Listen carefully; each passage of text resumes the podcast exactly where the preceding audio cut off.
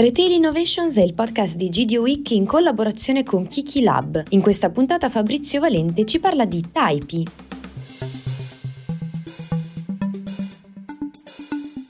Il tema dei negozi automatici nel settore dell'alimentazione sta un po' esplodendo in tutto il mondo, a partire dal format innovativo di Amazon Eh, negli Stati Uniti, ma ormai anche in parecchi eh, negozi europei. È possibile trovare questi negozi con delle formule anche un po' diverse.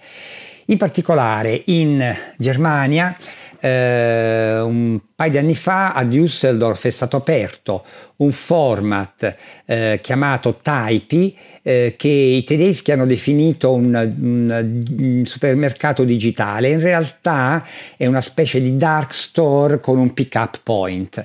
Il processo di acquisto funziona in questa maniera: o a, direttamente al negozio sui touchscreen, oppure tramite app eh, si fa il proprio ordine scegliendo tra un assortimento di un migliaio di referenze, che sono un po' le classiche referenze dei convenience store. Da un lato eh, chiaramente prodotti per il consumo immediato, panini, bibite fresche, caffè che viene realizzato da una torrefazione locale, piatti pronti, ma anche tutto quello che può servire per le soluzioni da pasto eh, a casa.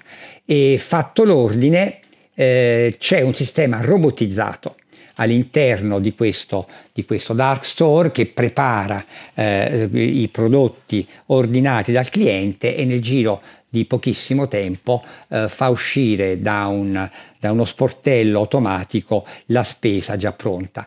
Nel frattempo il cliente, in questa breve attesa, comunque appunto può eh, ristorarsi, può prendere un caffè. Ci sono eh, del, delle opzioni anche nell'ambiente di attesa, che è un ambiente molto accogliente, con un um, layout moderno, con delle grafiche, con anche una comunicazione e un marketing che è coinvolgente con il cliente. Questa porta eh, del, dello sportello automatico che si apre per la consegna, c'è la scritta sopra "apriti sesa", come, come se fosse una caverna magica questa del, del, del, ehm, del supermercato robotizzato. Ecco, una cosa molto importante che in particolare in Germania diventa sempre più centrale per anche le scelte dei consumatori è che all'interno di questo assortimento limitato c'è un grande spazio al tema del, del cibo sostenibile, per cui abbiamo molte referenze biologiche, abbiamo molti